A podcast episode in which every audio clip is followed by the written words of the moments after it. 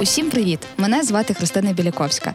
Це подкаст Парк культури про сучасну українську культуру як частину ідентичності та способу життя, про наші цінності, з якими зараз знайомиться світ, і не тільки. Наш культурний код ми досліджуємо у партнерстві з українською it компанією Intellias, де люди головна цінність. Привіт-привіт! Ви слухаєте подкаст Парк культури, подкаст про різноманітність та інакшість нашої нової української культури та її здатність робити круті речі. І говоримо про світогляд, український новий світогляд або оновлений через призму культурного коду з різними різними людьми. І сьогодні напроти мене сидить дуже цікава людина. Ну, спочатку почнемо з того, що це перша жінка в нашому подкасті. Нарешті, нарешті. Що, що так довго? Чого? Та це тільки третій епізод. Я просто драматизму додала. А, ну тоді окей, бо я така думаю, тут, тут 400 випусків вже було і жодної жінки. Ми намагаємося дотримуватись гендерної рівності, і напевно за голосом ми вже впізнали, хто зараз тут. І з нами сьогодні про живу культуру, про стендап-культуру, про українську культуру. Говоритиме Настя Зухвала, українська стендап-комітеса. Комі... Я думаю, ми це не будемо вирізати.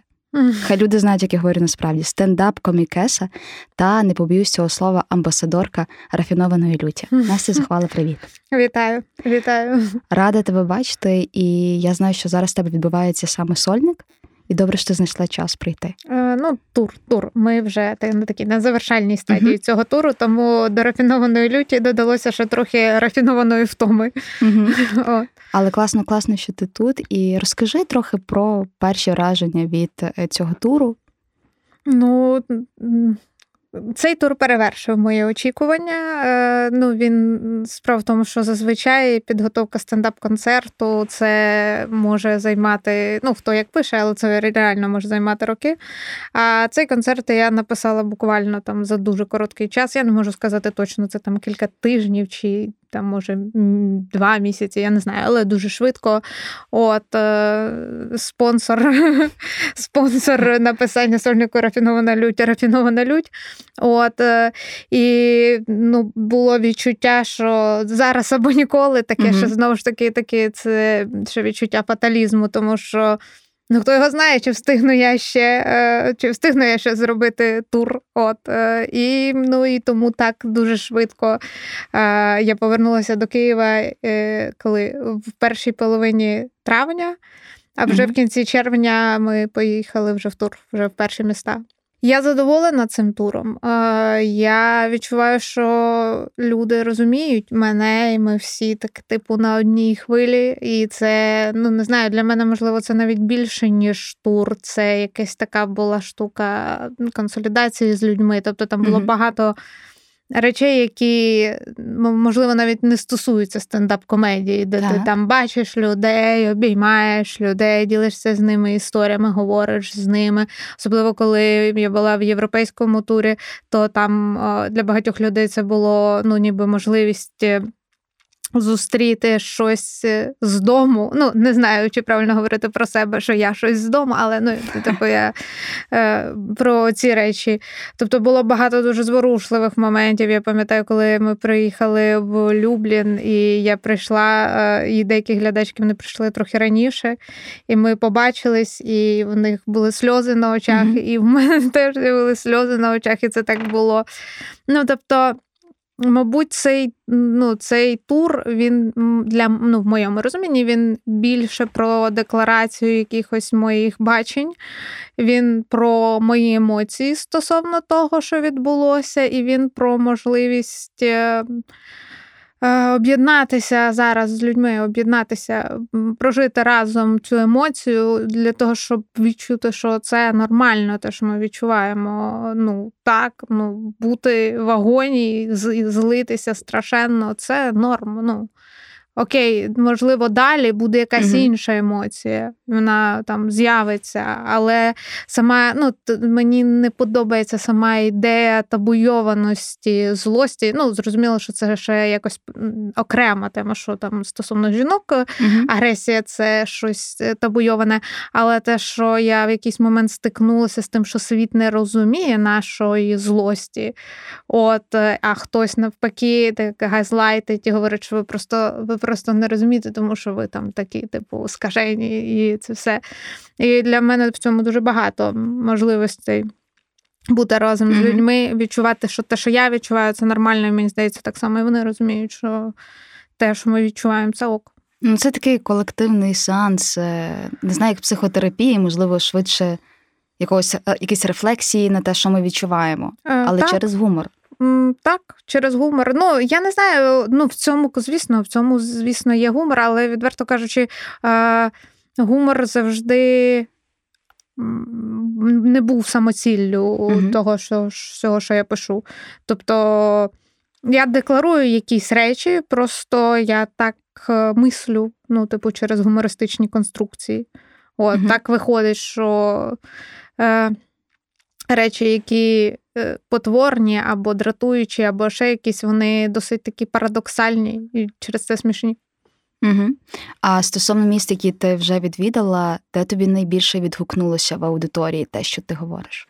Ну, я не знаю. Мене часто про це питають. Я не можу сказати, що є там якісь міста, де ну тобто.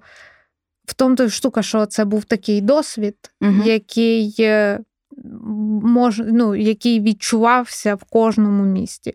Ну, типу, були, можливо, там якісь більші концерти, більш масштабні концерти, там за рахунок того, що концерт більше якоїсь віддачі було mm-hmm. більше. Ну, не знаю, у нас були досить, досить великі концерти в Львові або в Варшаві був дуже великий mm-hmm. концерт, і так він, звісно, запам'ятався мені більше, тому що концерт сам був більший, відповідно, така типу, ця подія була яскравіша.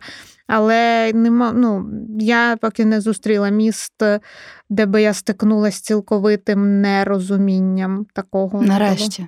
Ну, знаєш, це таке, коли завжди питали там чи акторів, чи стендаперів, стендаперок про те, що от є різниця в аудиторії. І зараз такий момент, мені здається, коли всі відчувають схоже.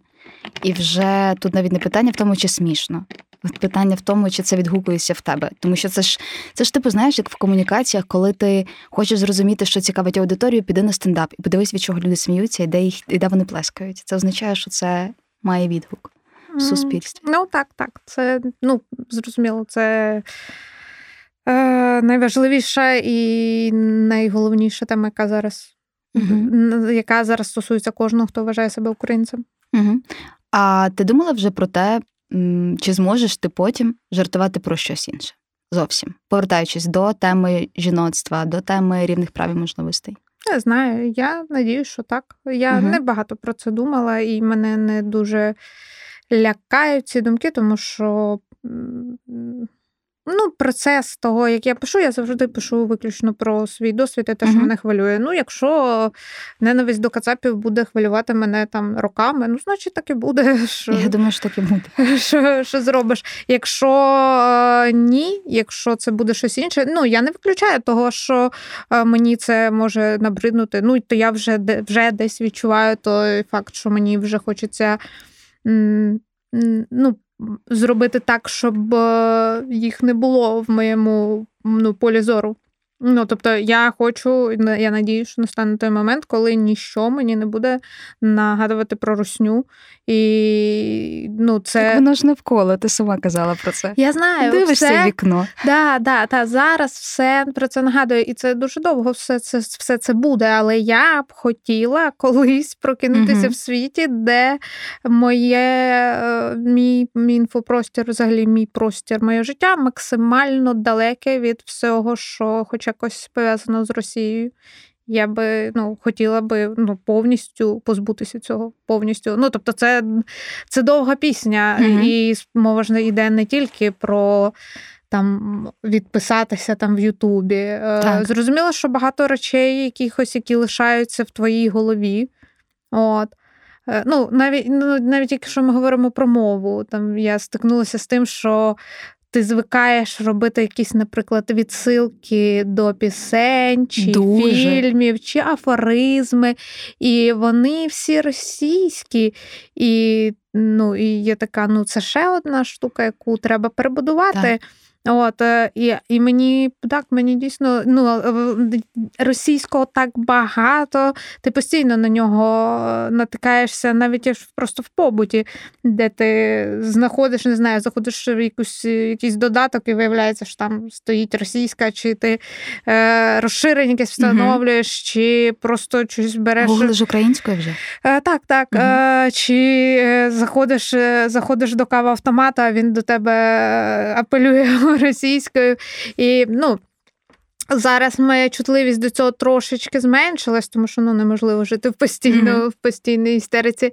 От, Але мені б так мені б хотілося жити в світі без цього. Ну, Просто треба час для того, щоб позбутися всього цього безповоротньо.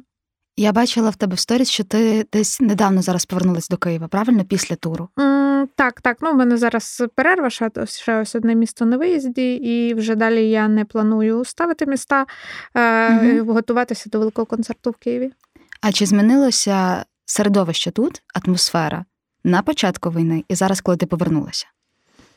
Ну, до речі, останнім часом я все більше е, чую української, все більше знаходжу українізованих просторів, тому що Ну, я не знаю, чи це дійсно мейнстрімна штука, я не впевнена в цьому абсолютно. Mm-hmm. Але коли я повернулася до Києва, для мене це було дуже болючою штукою. Типу, два з половиною місяці перших війни я була не в Києві. От, і коли я повернулася, для мене це було шоком, наскільки багато людей продовжують спілкуватися російською, навіть в якихось там в сфері обслуговування е- собі це дозволяють. Але зараз я ніби бачу, що стає краще. Я все ніби частіше чую українську. Можливо, я вже трошки навчилась більше ігнорувати російське і більше цінувати той момент, uh-huh. де я все-таки чую українську. Але є якесь відчуття, що, можливо, трохи все стає краще. От, е, ну і мені ще треба час на прийняття того, що якісь люди і не планують е, українізовуватися за як за власним за власним рішенням. Угу. От. Тобто я думаю, що це неочевидна думка того, що українізація це про позицію, це позиція. Тобто, якщо ти не українізуєшся, то ти умовно людина вне політики. Mm-hmm. Ти людина, ну, ти людина, е, яка не має позиції. І я думаю, що це ну, якась така штука, яку треба визнавати. Mm-hmm. Тобто говорити, що типу російське має якесь. Е, право на існування в Україні, це от якраз це не може бути позицією. Це ну в таких обставинах, в яких ми знаходимося, з таких страшних трагедій, це не може сприйматися за позицію. От це ну і відповідно пливти далі за течією і нічого не робити, це про відсутність, це про відсутність позиції. І я ну я ок з тим, що є люди, в яких немає позиції. Але треба мати сміливість і зізнатися в собі в тому, що ну я амбівалентна людина, в мене немає позиції, в мене я просто собі там щось грибуся, мені нічого не важливо, для мене нічого, я мені все ну, таке. Я ні на що, от ще що важливо, я ні на що не впливаю. От. А, Але ж люди не люблять таке визнавати. Угу. Ну, але чи є у тебе в середовищі? Чи там mm-hmm. на на знову ж таки на околиці хотіла сказати на Україні, при тому, mm-hmm. що я ніколи в житті не розмовляла російською. То в мене постійно в голові є ці шаблони. Так, от чи є десь на околицях того середовища люди, які не переходять на українську раз, а два вони ще й знають, що цей момент, коли ну, типу, все закінчиться, і я поки що Просто живу життя, п'ю каву, тусуюся. Ну, я не засуджу людей, які п'ють каву, я не про це. Я про те, чи є в тебе в середовищі зараз люди, які не поділяють оцю твою таку доволі агресивну та і стрімку позицію. Ні, в моєму середовищі таких людей Супер. немає. Ну, навіть на околицях. Тобто, у мене там є десь якісь, не знаю, третє, п'яте коло, де там люди ще не говорять українською, але як ну, типу, нема такого, що вони не розуміють, що це не ок. Ну, важливо, що там в мене відсіялися якісь контакти. Тобто небагато, але є люди, з якими я не спілкуюся. Ну і це не було чимось таким, е, типу, конфліктом чи ще чимось. Просто я зрозуміла, що ну ні, я ну ну не маю не маю е, ну, ми не знайдемо спільної мови, і в мене немає бажання і ресурсу щось щось доводити. Це не масово, це типу в порядку виключення, але mm-hmm. такі речі є. Але так, серед мого середовища ну, я не бачу нікого, хто був би байдужий до війни, намагався би нічого робити. І, типу, ну, це кльова штука, що. Ну, в стендап-комедії я не знаю, хто ще продовжує. Ну, з тих, хто зараз в Україні, я не знаю нікого, хто продовжує виступати російською. От, е, і якщо, ну, типу, я не знаю, якщо вони так зроблять, то ймовірно, це буде прецедентом. Угу. А Настя, а ти сама з Київщини? Так, так, я з Київщини. Розкажи, будь ласка, трохи більше, оскільки ми зачепили питання мови. Скільки років ти говорила російською? І Чому це було? Тому що я поясню, чому я про це запитую. В жодному разі не для того, щоб спровокувати mm-hmm. там якусь неймовірну дискусію. Mm-hmm. Я просто маю теж багато знайомих, які жили в Києві, і одна із фраз, яка звучить від людей, це те, що говорити українською було не окей, тому що говорили про те, що українська це мова села, mm-hmm. мова меншовартості. На жаль, е, такі прецеденти були. На щастя, вже їх зараз немає. Як було Ні, в я думаю, що вони, можливо, ще десь і є. Так, я з Київщини, е, я вчилась в українській школі.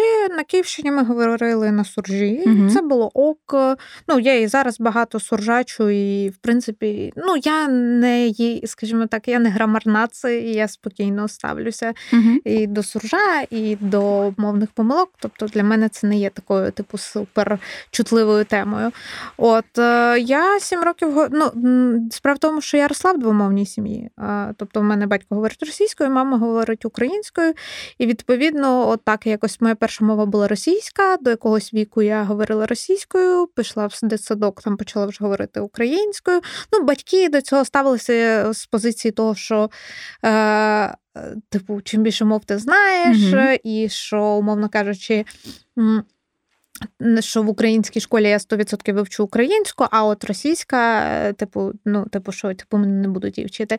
От, е, Тому десь з ну, всю школу я говорила українською, в університеті я теж говорила українською, українське в нас було навчання, там, мабуть, типу, досить е, з великою mm-hmm. примісю суржа, але тим не менше. А вже говорити російською я почала, коли переїхала до Києва і почала займатися стендапом.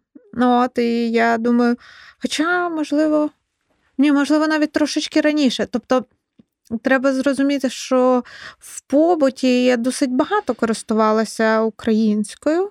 От, але так, я навіть не помітила ці штуки. Тобто, моя перша робота я працювала в сфері маркетингу, і там всі говорили mm-hmm. російською, і я відповідно теж говорила російською.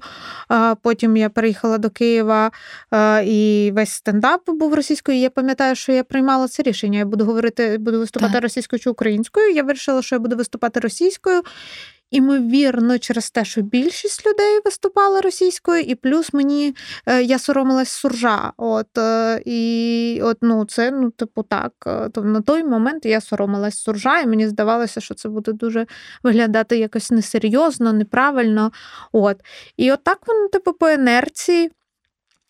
А вже в побуті я почала говорити е, російською ще пізніше. Тобто, мій хлопець, е, мій вже зараз мій чоловік, е, він російськомовний в побуті, і я, але до того моменту я навіть не помітила, що я вже російськомовна в побуті.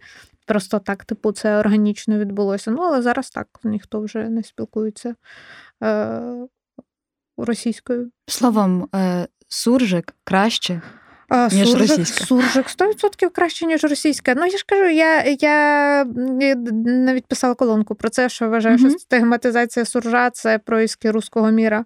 Тому що саме нав'язати людям сором за сурж і, типу, що ви якісь маргінали. Якраз людина, яка переходить з яка говорить, говорила завжди російською, і якщо вона почне говорити українською, вона 100% буде суржачити. От, І повісити на це ярлик якогось ось бидла такого, ну, це типу ідеальний варіант, щоб люди не повертали, не українізовувались назад. От. А, Ну, я давно я давно думала про те, що це взагалі якась типу Ну, не знаю, це якесь некоректне бачення, що сурж це обов'язково. Ну, я розумію, що потужно стоїть за цим mm-hmm. інструментарій, в кіно так показують дурачків. Це все я розумію. Але я не знаю, я щиро люблю сурж. Е, я не вважаю, що люди, які говорять на суржі, обов'язково якісь якісь бидло. Е, я ну, думаю, що е, ми знаємо, ну, ми маємо досвід спілкування з людьми, які спілкуються грамотно, але при цьому не хотілося б з ними спілкуватися спілкуватися ніколи, як би грамотно вони не говорили. От, ну не знаю. Для мене, звісно, амбасадори Соржа це курганний агрегат, mm-hmm. і це ну, ну це це любов. Це любов, це mm-hmm. не це просто прекрасно. І я би не хотіла, щоб курганний агрегат, ну вони, типу, несуть це в маси, і для мене це жахливо уявити, що хтось із них там соромиться свого суржа. Ну, це було б жахливо. І я надіюсь, що ставлення до цього зміниться. Поїхали до колеса огляду? Так, окей. Колесо огляду. Ем, ми тут про цінності, про нову українську культуру. І кожен, хто приходить в подкаст, ми намагаємося через особистість людини зрозуміти, як ці цінності цінності працюють на практиці, насправді. Uh-huh, uh-huh. І от якщо просто тебе запитати, як Настю зухвало, яка в тебе в житті ключова цінність зараз? Ну, в зв'язку з, з війною е, це так трохи е, струснуло лишнього з мого світогляду. mm Я вже досить давно сформувала цю думку, що з цінності в мене залишились тільки люди і ідеї, за які не не шкода й померти. mm Отак. Тобто люди і ідеї це все, що насправді має для мене велику цінність. Все інше мож, може мати якусь цінність для мене, але це точно не може бути попереду. Ну, тобто, якщо колись мене могло там, не знаю, засмучувати, що якось не так виглядаю, чи mm я не знаю, чи я якось не так харчую, чи ще там, що ще ще там, щось зараз, та це чітке розуміння, тому що перша цінність це люди. От, І це єдине, ну. Ну, я немає, мені здається, нічого більш е, страшного і болючішого, ніж втрачати своїх людей. От, е, І друга цінність ідеї, тому що з, ну, ідеї якраз таки і змінюють реальність. Тобто, е, скажімо, одної неординарної і крутої ідеї може бути достатньо для того, щоб змінити взагалі весь світ, mm-hmm. не кажучи про якісь маленькі штуки. Тому так я полюю за якимись ідеями, і е, ідеї не міряються так, як типу в фізичному світі щось велике, щось маленьке, щось це типу поза цим. І одна людина може принести в цей світ одну ідею, і це матиме, ну, типу, і світ не буде такий, яким він був раніше. Угу.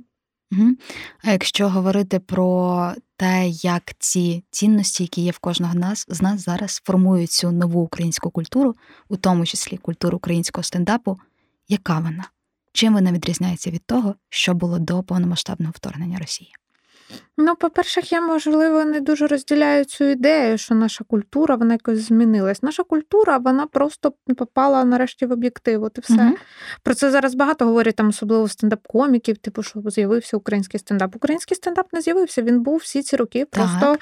Просто більшість людей робили вибір на користь там піти е, на російського коміка, а не шукати, що у нас тут є. Тобто ми були весь цей час. От і так само, е, коли ми говоримо зараз про якісь там музичні відкриття, всі ці люди шарашили весь цей так. час, просто не мали достатньої уваги. От і українська культура, так в цьому прикол української культури, що вона капець різноманітна. Тобто, це ми можемо це приміняти до будь-якої культури, але коли я там характеризую український стендап, він крутий і він реально є стендапом, а не імітацією, як це, наприклад, є в Росії. Тобто в Росії це імітація жанру. Ну, типу, за цим нічого не стоїть. Це, угу. типу, це пуста оболонка, якось спроба якось відволікти увагу. Ну, я просто я серйозно, е, це виглядає як пекло. Якби я прокинулася комікесою в Росії, і серед цього всього розпачу я була би змушена е, жартувати, писати ті жарти про те, що там не знаю, там мужчини такі странні. Ну, не знаю, я я не думаю, що я б змогла жити це життя. От Український стендап завжди відрізнявся від. Е, е, умовно до російського, який нам ставили в приклад, тим, що у нас е, капець, яка є палітра. У нас є величезна палітра коміків, як тих, які там універсальні, жартують побутово, так і глибоких, так і тих, хто в яку працює в якихось жанрі абсурду. Тобто в цьому є палітра, і mm оце оце круто, що в цьому є палітра, оскільки немає умовного госзаказа чи якоїсь mm рамки. Е, і українці, мені здається, досить розкуті як нація. Тому, коли ми говоримо про українське мистецтво, ти маєш ти маєш з чого обрати. І так дійсно досить шкода, що. Е, ну, Досі досі, досі є люди, які кажуть, так, а які хіба в нас є стендап, а хіба в нас є музика, а хіба mm-hmm. в нас є художники, а хіба в нас є письменники? От, ну І оце е, те, з чим доведеться ще працювати от, з цим комплексом меншовартості. Як, як, на твою думку, е, можна його подолати? Ну, в мене немає. Це дуже складне питання. В мене немає однозначної відповіді, але я думаю, що це дуже системний, це дуже системний процес. Мені здається, що замало активістської діяльності. Угу. Яка є так дійсно зараз я бачу там ну, типу там і якісь видання з'являються. Ну навіть ми зробили там видання зухвали батальйон е, для того, щоб популяризувати українську культуру. Тобто є багато розмов, але я не вірю, що це мейнстрім. От mm я не вірю, що це зараз в мейнстрімному інфополі. Я вважаю, що проблема настільки фундаментальна, що вона повинна пустити коріння і в освіту, і в повинна фінансуватися, підтримуватися державою. Подібні ініціативи. Це повинно бути чесно, і це ну і ну дуже багато боротьби в цьому завжди було. Насправді дуже багато боротьби завжди було і до цього дня. І так насправді не дуже весело від того, що ця боротьба продовжиться. От, за право е, українській культурі існувати як щось ну, суб'єктне, угу. щось справжнє, щось авторитетне. От. А ти якраз згадала про зухвалий батальйон. Розкажи трохи про те, хто працює зараз над ним, і, можливо, є якісь плани вже, як він буде розвиватися. Так, ну у нас є невеличка редакція. От е, це люди, з якими ми познайомилися в мережі під час е, війни. Е, в перші місяці війни всі ми хотіли ну, бути в чомусь корисними, щось робити, і нас всіх ну, бентежила якась, ну не знаю, ну я не можу називати це ліквідацією неписемності, але просто було дуже багато питань, з якими ми там не погоджувалися, і було важко пояснювати всім і кожному. І ми зрозуміли, що можливо нам варто типу організуватися угу. і робити якісь матеріали, які були б суспільно корисні, більше розказувати от, про наші ідеї, про те, як ми це все бачимо. От, е, е, Що стосується планів, Ну, ми стараємося більш-менш регулярно працювати. От треба розуміти, що це ну, волонтерська це волонтерська така волонтерська діяльність. Так, тобто цей проект поки не є якимось е, комерційним чи ще якимось. Е, але якщо говорити типу про довгострокову мету, мені би дуже хотілося, щоб зухвалий батальйон був не стільки виданням, скільки е, ком'юніті ком'юніті, так. так, щоб це була спільнота людей, які могли би знаходити один одного, е, сформувати ось таке комфортне, комфортне суспільство однодумців. Якщо ми колись доростемо до якоїсь, скажімо, такої креаторської ферми, це було б дуже круто. Клас, дуже дуже круто. Насправді ну і назва крута. А хто, на твою думку, найбільша така цільова аудиторія цього проекту і та, яким він стане в майбутньому? Хто ці люди? Ну, тут важлива штука, що ми ставили, я не певна, що у нас вдається, але ми ставили за мету апелювати до широкої аудиторії. Угу. Тобто зухвалий батальйон створювався як е, така штука, яка людям, які не в контексті, зможе допомогти зануритися в контекст української культури, проговорити якісь важливі питання тієї ж самої українізації, показати якусь альтернативу е, нєтвайністам. От е, це те, до чого хотілося би прийти. Це не завжди виходить, тому що ну, ми самі не є цими людьми, нам не завжди вдається. Е, Мислити, як е, можливо, не так. Нам не завжди вдається потрапляти в інфополе людей, uh-huh. які не надто цікавляться українською культурою. І от тут, е, ну, типу, це така це така складна задача, до якої хочеться, яку хочеться вирішити, як е, ну звернути увагу людей, які не звертають увагу. Е, там, можливо, ми не, не здатні апелювати до там яка різниця, але є люди, які. Може б і хотіли щось дізнатися, але mm просто їм нічого там вартісного не потрапило в їх інфопол. Угу. Окей. Я вам бажаю успіху з цим проектом, бо він насправді дуже дуже класний. Я б хотіла ще, знаєш, яке питання зачепити, доки ми перейдемо до нашої наступної рубрики. Ти десь писала про історію свого. Uh-huh, uh-huh. Чому я хочу зачепити цей аспект? Тому що дуже багато людей хочуть пережити в собі, прожити в собі оцей елемент е, російської культури, uh-huh. колоніального цього мислення, музики, яку ми слухали, там е, фразі, цитаток і так далі. Але все це відбувалося чому? Через те, що не було альтернативи раз. Ну, правильно, ти ж... Ну, її треба її треба було шукати. От. Угу. Розкажи а... про свій досвід. Як воно було в тебе? Це Чому? Тобто Чому ти не шукала українських продуктів? Перше, що треба зрозуміти, можливо, мені трохи і легше було, тому що моє якесь таке, типу, я не можу сказати, що я українізовуюсь. Я повертаюсь до українського, uh-huh. повертаюсь. Тобто, типу, моя базова прошивка, моя базова прошивка це там аля сад Гециманський, оце моя базова прошивка. Тобто, ненависть там до совєтів і прочої цієї штуки. Тобто, в мене я досить серйозно вивчала, цікавилась історією в школі і українською літературою. От, І відповідно, це несприйняття авторитаризму і цього жаху, всього. Тобто, в мене було різке відторгнення. Де я обманулася і звернула не туди, це те, що я вирішила, що Росія і Совєти це якісь типу, ну. Різні поняття. Це це різні поняття. Так, я повірила в цю ідею, що я в своїй голові розділяла Росію як політичне явище так. і завжди відчувала, ну, типу, відразу до того, що таке Росія як політичне явище. Але мені здавалося, що самі люди вони ну, ну, можливо, там заручники цієї ситуації, чи якось ось так. Я собі це пояснювала. От, е, Якщо ми говоримо, чому я не шукала альтернатив, я не можу сказати, що я їх не шукала. В якихось питаннях я шукала альтернатив, але треба визнати, що наше інфополе настільки зросійщене, що угу. ти не просто тобі нічого не підкине, е, тобі ще доведеться долати певний опір для того, щоб щось знайти, щоб перебудувати свою ці типу типу mm-hmm. цю мережу, свою інформаційну мережу. Тобто я пам'ятаю, що там якісь Ну, тобто українізація моя ж вона ж почалася не 24-го, а так. раніше.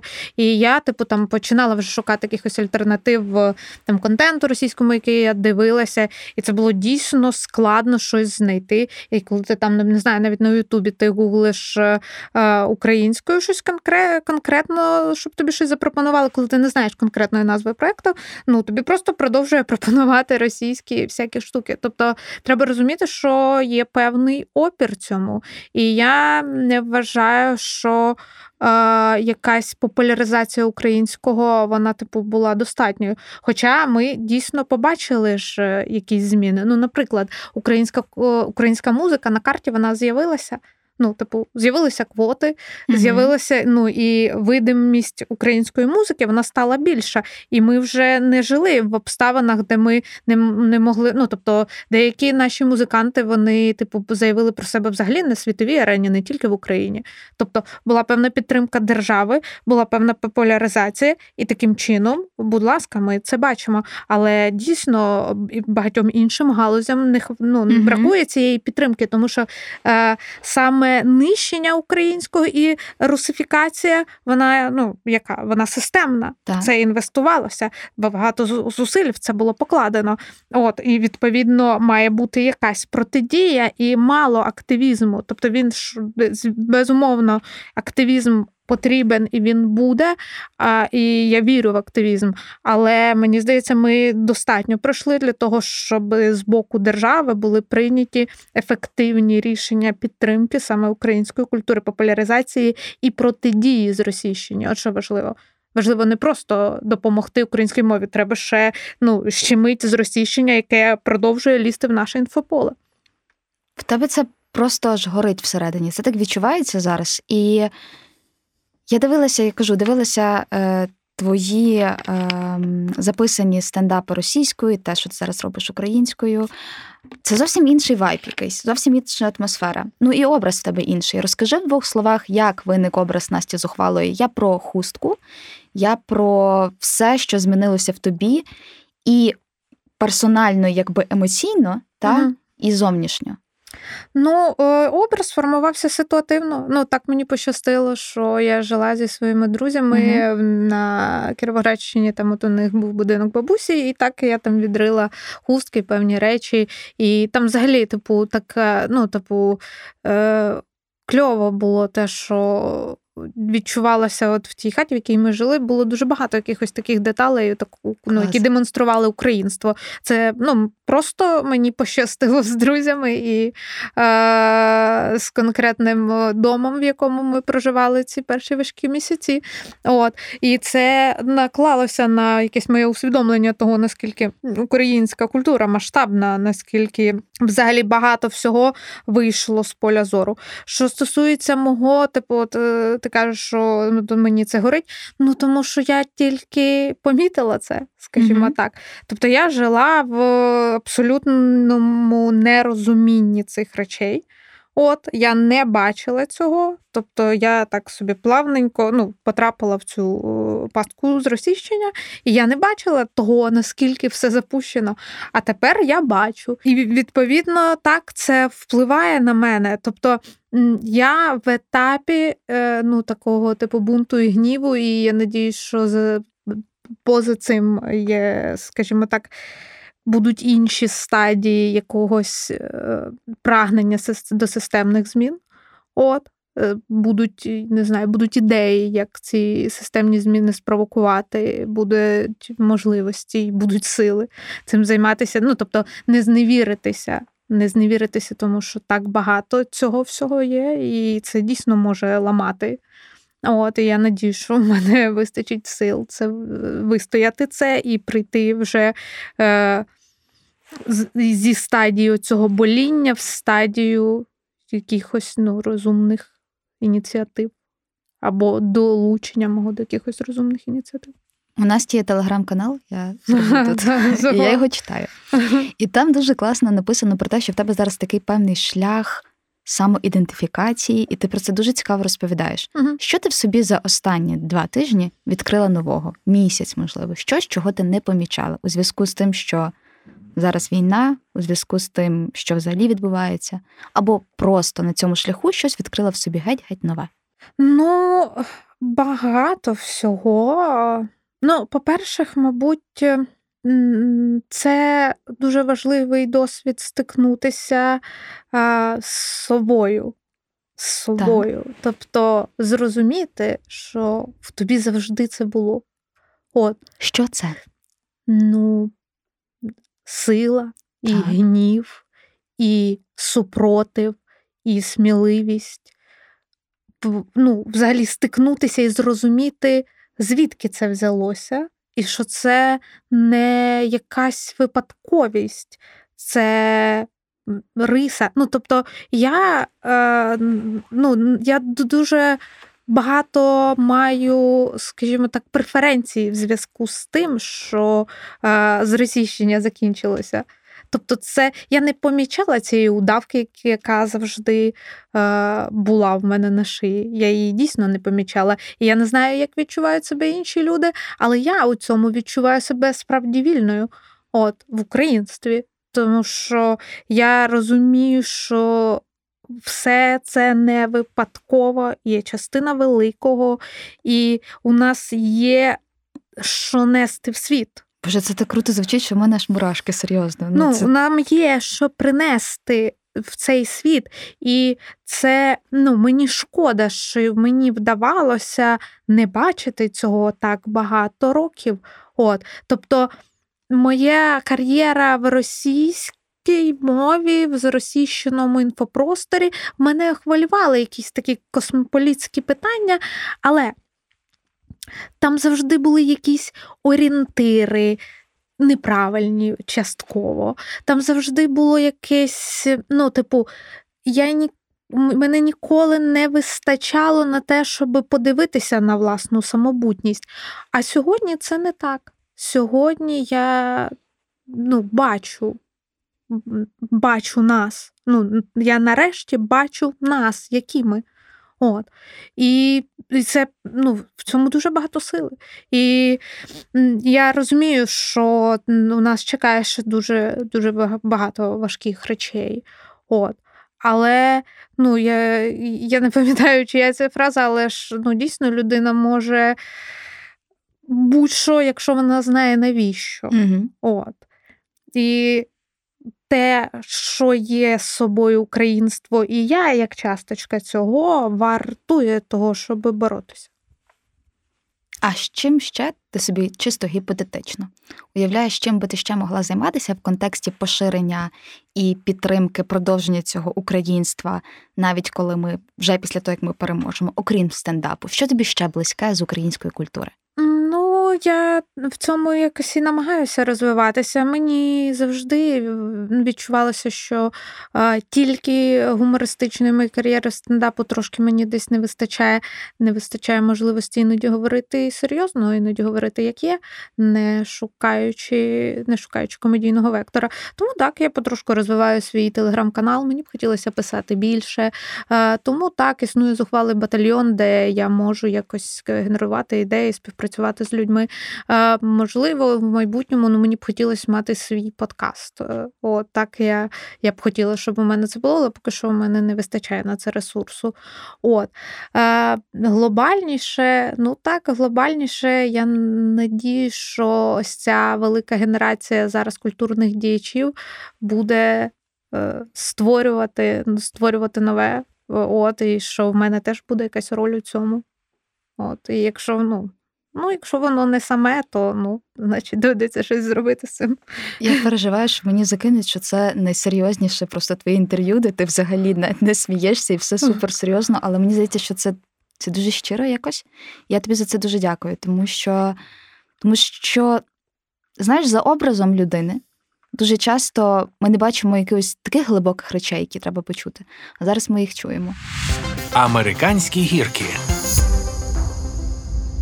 А ми поїхали до американських гірок, і сьогодні поговоримо про декілька таких малесеньких підтем. Ну, по-перше, Настю, ти згадувала про те, що ти українська феміністка, і ти готова відстоювати е, фемінізм з точки зору саме українських жінок. Так, от як ти думаєш, чим відрізняється фемінізм, який є у світі, з фемінізмом в Україні? І, взагалі, простою людською мовою? У твоєму розумінні, що таке фемінізм? Так, е, що таке фемінізм? Фемінізм це боротьба боротьба за права жінок. Тут все просто. Там як вона буде виявлятися, це вже спектр інструментів, але це ну е, важливо, що фемінізм це політичний рух. От так. Е, треба це розуміти. Це не е, гурток, скажімо так, це політичне, це важливий політичний аспект е, життя, як на мене, будь-якої держави.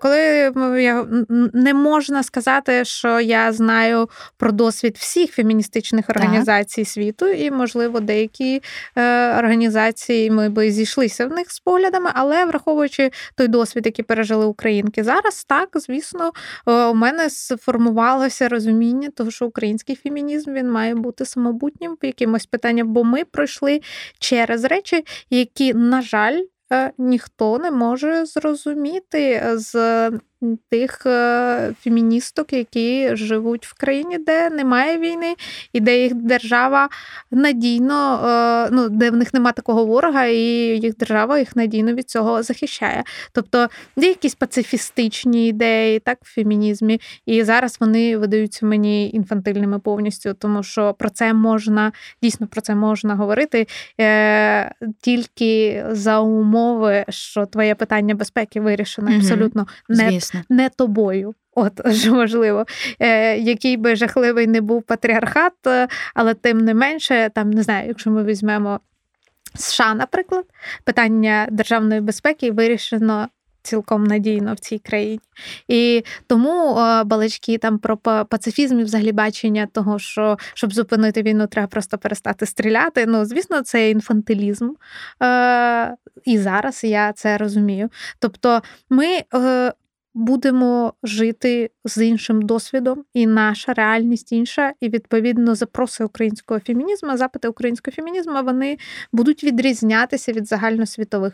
Е, так, якийсь в мене є певний, певні розчарування е, світовим фемінізмом саме через якісь окремі випадки, тобто там якісь там звернення про те, щоб не не надавати українській Україні зброю, бо так ти підтримуєш mm-hmm. війну, або е, там було гучне там інтерв'ю про ситуацію в Україні і фемінізм, де Російським феміністкам дали е, можливість висловитися е, і українським ні. Тобто такі речі дійсно дуже розчаровують. і Я не очікувала. Тобто, це певне падіння авторитету. Тобто, чому це падіння авторитету? Тому що ці помилки, які вони були допущені, вони е, показують хиби е, типу самого підходу. Тобто недостатність аналітики недостатність е, серйозного ставлення mm-hmm. до ну, таких речей, які по суті ну, це проблеми життя і смерті. І я не можу зрозуміти, як можна легковажно до цього ставитися і не приділити якоїсь уваги. Ну, тобто, якби я писала підписувала листа до найбільших високопосадовців своєї держави, то я би сіла би і спробувала все таки розібратися в ситуації перед тим, як щось подібне підписувати. От. Е, І український фемінізм, так мені здається, що зараз ми якраз знову ж таки в моменті падіння авторитетів, де ми маємо шукати власного шляху, де у нас е, є ну, власні потреби, такі, яких немає у жінок, наприклад, з Європи. Ми так багато в чому зараз маємо шукати власного шляху. Ем, Як нам не збитися з нього?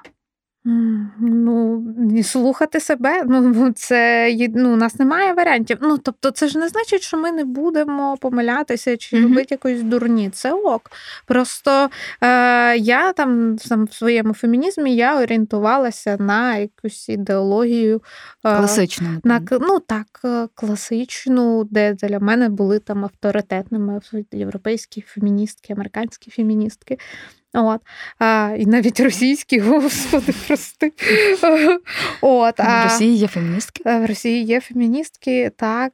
І ну, ну, це окремий це окремий вид крінжа спостерігати за тим, як вони. ну, е, Скажімо так, е, питання війни показало певну недосконалість феміністичної ідеології, е, і тому, типу, в моїй голові трошки це перебудовується. Тому що, ну, якщо є війна. Це не вихід із ситуації казати, що патріархат це все розбірки патріархату, типу, через патріархат е, і в нас є війни. Та може і через патріархат, але ну в конкретному... війна відбувається. Да, війна зараз відбувається, і на жаль, не можна в процесі війни перебудувати патріархат. Тобто, це от якась я ж кажу, що це якась відірваність це від ре... Ну це просто балаканина. Ну тобто, це ніяко... відірваність та, від реальності. Та. Це відірваність від реальності. Так, от я би не хотіла, щоб мій фемінізм був відірваний від реальності. Ну я е, вболіваю за права жінок. Може, я... це буде шоста хвиля? Може, може. Боже, я полюваю за права жінок. Я вірю в те, що ми повинні мати рівні права і можливості. Я вірю в те, що ми е, маємо індивідуальні потреби. Там так. чоловіки і жінки мають різні потреби, і треба шукати можливості е, всіх задовольнити. А, Але ну тобто, це продемонструвало мені, що світ не наприклад, ну мій стендап був сконцентрований по більшій ступені над правами так, жінок. Так, так. Так от права жінок існують в світі. Угу. Поміж всього іншого. І, типу, це от зараз я розумію, що це фемінізм це одне із питань, яке мене хвилює. Є ще дуже багато інших. І цей фемінізм він має бути інтегрований, і він повинен. І от погано, коли в людини не не виникає розуміння, що там ну, в таких просто екстремальна ситуація війни показує, що ну ця ідеологія тут не працює. Тому нам потрібно шоста Так, ну, скажімо так, в, в в питанні війни е, теж є де е, розвернутися, як покращити становище жінок, безумовно. Вочевидь. Вочевидь. От, е, Але, скажімо так, ну, не можна поставити питання фемінізму понад питання війни. Ну. Угу. Добре. Ем, А ще, якщо вже ми говоримо про е, реакцію суспільства на певні зміни, фемінізм завдається критиці, е, навіть перехід людини до такого більш осмисленого українства піддається критиці. Критика дуже цікава штука. Так от культура критики в Україні дуже специфічна. Угу. І не знаю, як ти, я спостерігаю, що зараз вона стала м'якшою трохи до того, як люди реагують, наприклад, на людину, яка там, скажімо, була російськомовною, uh-huh. зараз прийшла на українську. Але тим не менше, все одно в Україні в Україні люблять критику. Uh-huh. Як ти думаєш, що можна зробити, аби сформувати в Україні більш здорову культуру, культуру критики, чи взагалі можливо, і чи це потрібно, в принципі? Чи тебе це взагалі напрягає? Те, що в нас uh-huh. воно дуже так добре працює жорстко. Ну я по-перше, не вважаю, що це якась типу е, українська проблема. Угу. Тобто, мені здається, що е, недостатня екологія базового спілкування це проблема, яка існує в багатьох країнах, і ми одна із цих країн. Тобто, ну я розумію, що є країни, де все ж значно гірше. Зараз все ж таки е, ну, певним трендом стало психічне здоров'я, екологія спілкування, якісь такі речі речі, тобто це популяризується, це е, вже більш розвинено, ніж було раніше. Але, типу, наше суспільство воно базується на старих патернах. А ну, старі, я не знаю, чи типу це існувало до Радянського Союзу, mm-hmm. чи я не знаю, але не суть. Тобто є старий патерн, де єдиним способом, який людина бачить попливати на ситуацію, це її обісрати, умовно кажучи, mm-hmm. не вибираючи слів. От е, те, що дійсно поки що для багатьох людей думка ця неочевидна, що критика вона не покращує ситуацію, мовно кажучи. mm От е, що метод кнута він не такий ефективний, як е, здавалося людям раніше. Е, Ну і я думаю, що це має ну це вже змінюється. Це вже змінюється. От е, я думаю, що нам потрібна пропаганда е, культури спілкування. От е, і, і тут треба відрізняти те, що там українці люблять, умовно кажучи, срачі.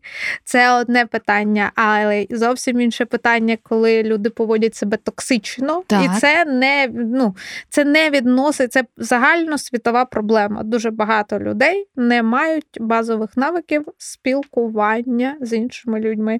І мені здається, що це фундаментальна проблема, яку треба вирішувати також фундаментально. Ну, нам би дуже би не завадив предмет в школі, наприклад. Е, можливо, там щось десь вже розповідається про це, але тим не менше. Тобто, поки що наше покоління приходить до екології спілкування самостійно. Дивись, вже мінімум дві теми тобі, окрім стендапу, е, проговорила сама собі. Шоста хвиля фемінізму, е, навчання здорового спілкування в школі. До кінця до кінця нашої розмови ще щось придумаю. Насправді дуже цікаво. Я би ще хотіла одну тему в цій рубриці зачепити. Як тему? Просто запитання. Весілля в воєнний час. Як ти появляла своє весілля? Я просто трохи зроблю вступ. Е, Настя одружилася з Сергієм під час війни. Як ти собі це уявляла, і твої відчуття, як це відбулося? Чи взагалі все одно? Ну, тобто. Е, Ну, я ніколи, якщо чесно, не уявляла собі своє весілля. Ну, угу. не в тому, там, що я якась не така, просто для мене це не було дуже важливо. Ну, більшу частину більшу частину свого життя я в принципі критикувала шлюб як е, явище. Добрий От, день. Е, Потім, коли там я зустріла Сергія, у нас нам вдалося вибудувати хороші стосунки. Е, ну, я думала про те, що ну, мабуть, ми колись одружимося, але це теж не було чимось е, таким сильно важливим, тому що я розуміла, що кардинально це нічого не змінить. Але е, ось цей фаталізм війни він їхав на фронт, і так ти піддаєшся цій думці, що що ти не щось не встигаєш зробити, що тобі це, як виявилось, потрібно, mm що мені це потрібно, йому це потрібно. От. Е, І ну, це Ну, це добре, що ми це зробили, бо у нас от був такий якийсь, був якийсь такий день, де всі е, трошки ну, вийшли за рамки постійного скроління новин чи щось такого. От, Просто така невеличка, невеличкий паралельний. А де це було? Ну, Ми розписалися, а потім ми запросили друзів в ресторан. Хоча і цього ми не планували, тому що було був ну, дійсно е, це був не факт, що Сергій зможе приїхати в ресторан зі служби. От. Е, і це кльово, що це було. Ну, типу, ну, Нас змусив це зробити фаталізм, я так думаю. А а, а Сергій каже, що. Е, відчув, що ну, типу, ми просто проговорили це, що ну, я сказала, що ну, я б хотіла одружитися. Е, і е, він, типу, такий, але я собі уявляв це там якось mm-hmm. романтично і все таке. Я така, ну окей, е, просто подумаємо про це. А вже наступного дня він написав, що давай все, завтра е, в ЗАГСі. Е, і він каже, що він відчув, що так треба, там якісь е, знаки Всесвіту йому mm підказали, що так треба зробити. Ну, я рада, що в нас був цей день. Виходить, що окрім ненависті, люті, під час війни є інші емоції і почуття. Ну, то звісно, звісно, просто до русні немає ніякої, ну, немає тут, ніяких так. інших емоцій. Тут зрозуміло. А як думаєш, яка буде наступна емоція найбільш топова в українців після перемоги? Окрім там, звісно, гордості і так далі? Що ми будемо відчувати? Біль? Думаю, так. Я думаю, ми. ну... Е, хтось уже там десь почав боліти, але ну просто питання, що ми будемо робити з цим болем. Ну, у нас правда дуже багато болю. Е, ну, так, е, і і ще й будуть і розчарування будуть. І важливо просто не щоб цей біль був немарним. Важливо взяти щось з цього болю. Ну. От я якраз хотіла запитати, а в що ж його конвертувати? Ну, у кожної людини є щось своє. Ну, тобто, проходячи, я ну, Ну, на жаль, чомусь так виходить, що наша стійкість і наша сила, вона багато в чому формується через біль. От. Е, І вже боляче. А може бути ще набагато більш боляче. І, типу, ці, ну, я не виключаю того, що е, ну, наші реакції після переможення вони можуть бути багато в чому непередбачувані. Тобто, все, що ми пережили, ну, це це лютий коктейль, так. де там там дуже багато всього. Там і гнів, і і розчарування, і жалість до себе, і гордість, і радість. Ну, з цим ну, Ти треба... це все збираєш, збираєш і не знаєш, що це вилиться. Ну, ми не знаємо. Ну, я ж кажу, що з цього все одно щось можна зробити. Ну, це такий досвід, якого. Ну, це страшний досвід, але це дійсно. Ну, це ж, ж може, це робить нас особливими. А ти віриш в те, що після нашої перемоги все зміниться? І що люди не повернуться до слухання російської музики, до багатьох інших моментів, які зараз е, кенселяться і взагалі? Ну, я ну, я, я не живу думкою перемоги, дня перемоги. Угу. Я розумію, що наш кожен день це і перемога, і зрада, і перемога, і зрада, і таких днів може бути ще абсолютно безліч. і Ця боротьба буде тривати до перемоги і після перемоги. От е, і ну, в мене була якась ілюзія того, що той факт, що ті звірства, які робить Росія, повністю поміняє в головах усіх людей. Вони все зрозуміють. Мені здавалося, що це так, бо ну я не вважала себе свідомою українкою. І відповідно я думала, якщо ну я це бачу, значить ці ці люди теж це бачать. От ну боротися за уми доведеться. Е, День перемоги. Ну, важливий. Це не кінцева точка. Ну, типу, так, в тому той прикол. Е, і, на жаль, нема такого, що настане. Ну, це, типу, не оптимістично, але це так, настане день перемоги. Клас, супер, але. Нам своє робить. Прийдеться далі мантулить. От. Мені важко з цією думкою. От.